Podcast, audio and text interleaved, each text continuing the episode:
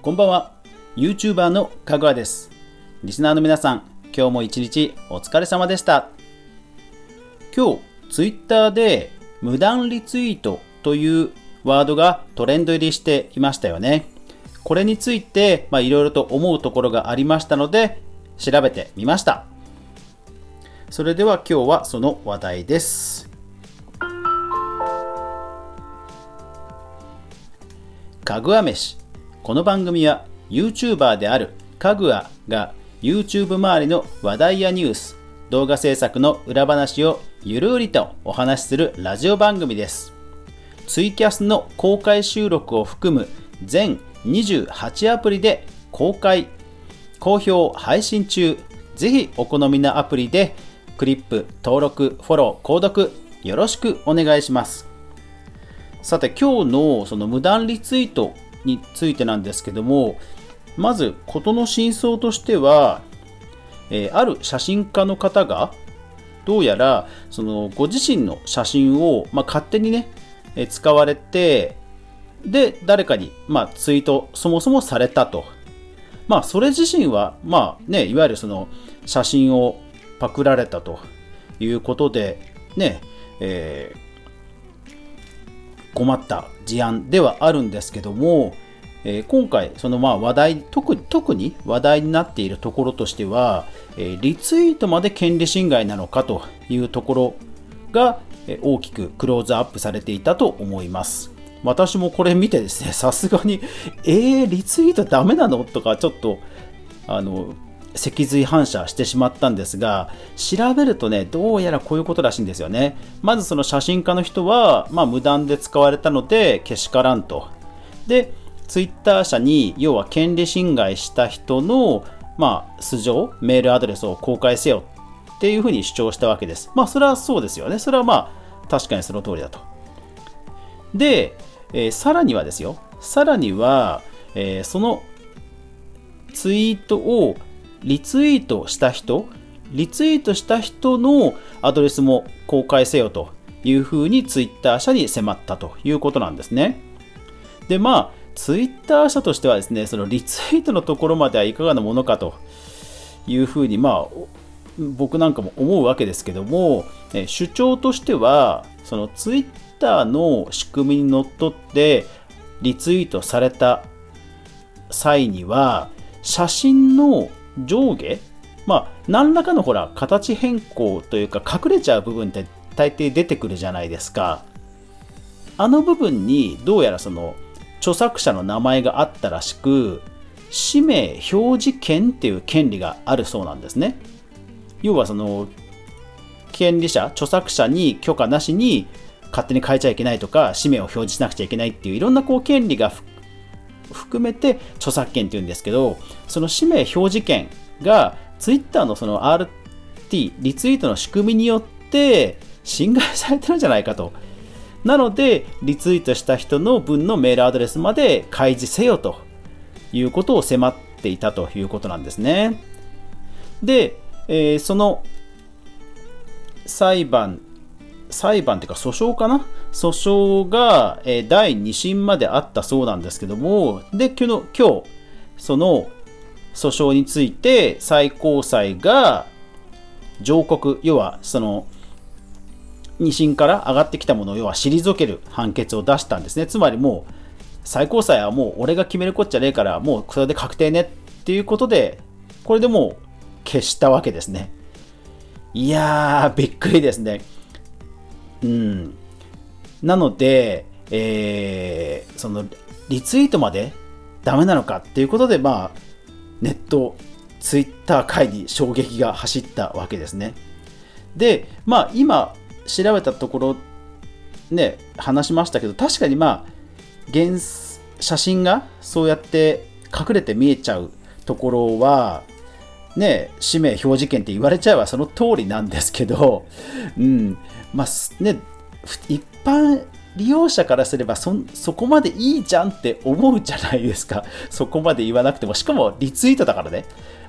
パクリツイートをした人はもちろん良くないですけど、リツイートした人なんてね、ツイッター社のその仕組みに載ってるのでいいじゃんって思うわけじゃないですか。逆に言うとネット上のインスタだろうが Facebook だろうが Twitter だろうがネット上の仕組みほとんどが多分著作権について細かいこと言われると多分もうほぼ全てアウトなんですよね。うん、いやだからねちょっとねこれは影響が大きいなというところなんですよ。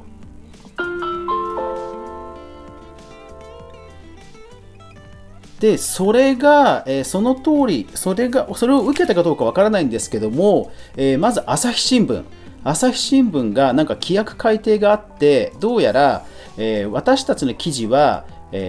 記事の脇についてる Twitter とか Facebook のシェアボタンでシェアする限りはこの画像がねおかしくなっても構わないんだけどそれ以外は禁ずるみたいなことになったそうなんですよ。ということは例えば朝日新聞の記事をノートに載せてしまったら多分ノートなりのほらトリミングされちゃうじゃないですか。多分それアウトになっちゃうんですよね、うん、いやで、ネトラボさんの記事によるとツイッター社は、コメントは差し控えるというところまでネトラボさんの記事では出てました、うん、それはそうですよね。あまりにも影響が大きすぎるのでそうちょっとコメントできないですよね、ツイッター社もね。で、最高裁のその裁判所の公式サイトに判決の全文が PDF でもう公開されていました。実際全部読んでみました。いやー、でも裁判所としてはね、ああいう風に言うしかないなっていうところはね、感じましたね。一応なんか判決文のその最後の方に、とはいうものの、そのリツイートした人が権利侵害の主体者ではないということもちゃんと書いてあるんですね。ただ一方で、まあ、その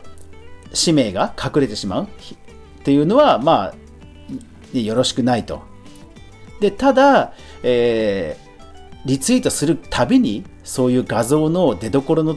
ね、精査をするっていうのはものすごく負担であると。それはわかると。ただ、ね、それは侵害してもいいことにはならないっていう風な書き方が最後の方にはね、あったんですよね。だから裁判所もね、結構苦渋の判決っていうのが、原文を読むとわかりますので、ぜひ興味ある方は、実際の原文、一次ソースを見てみてください。いやー、でもね、これはだから、プラットフォーマーは、もうちょっとね、今、騒然としてると思います。朝日新聞のそれが、対応して出した変更かどうか分かんないですけどもうそんな感じになっていますし、まあノートとかそういうところ、要は OGP っていう画像を切り出すサービスをしてるところは全部ちょっと見直しが入るんじゃないかなっていうぐらい大きいですよね。もちろん私たちも、画像を含むもの、多分文章もねある程度ほらカットされちゃうから、厳密に言ったら文章もそうなんですけど、まあ、特に画像を含むものに関しては出どころをちゃんと確認した上でリツイートしなきゃいかんのかなっていう負担はねちょっと強いられそうな流れなんですよね。いやーだからねちょっとこの流れはね影響が大きいので、まあね、この間インスタグラムも、公式に、インスタグラムの写真を標準機能を使ってブログに埋め込んだ場合でも、許可を取らなければ侵害に当たるっていうことを発表したっていう記事が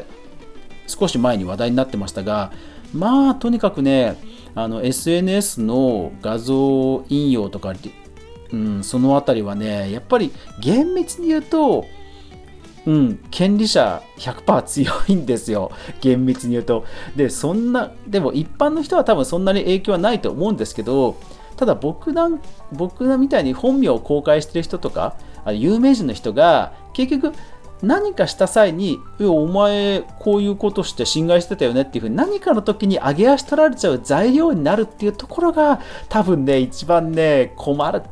とこなんじゃないかなと思うんですよね。だからまあ僕はブログの方は幸い用心しててそういうことはやってなかったので、とりあえずはねまだまだ傷は浅いんですけど、まあでもちょっとね今後注意しなきゃいかん事案だなというところはねちょっと思っちゃいましたね。多分だってこれが最高裁ですから、もうこれ以上先に進まないので、もうこれって確定ですから、この、権利処理の判断を横展開していくと、まあまあいろんなことに応用できちゃうんですよね。 OGP って言って、本当に今 SNS にどう画像を表示させるかっていうところってね、むちゃくちゃこう一般的なものになってるので、いやー、プラットフォーマー、それから一ユーザーだからそこまで心配する必要はないのかもしれないんですけど、ただある程度有名な方、上げ足取られたら困っちゃう方っていうのはちょっと困ったなという、ツイートしづらくだったら RT しづらくだったなっていうところはね、なんか出てきちゃったなというところですね。僕もちょっとね、気をつけるように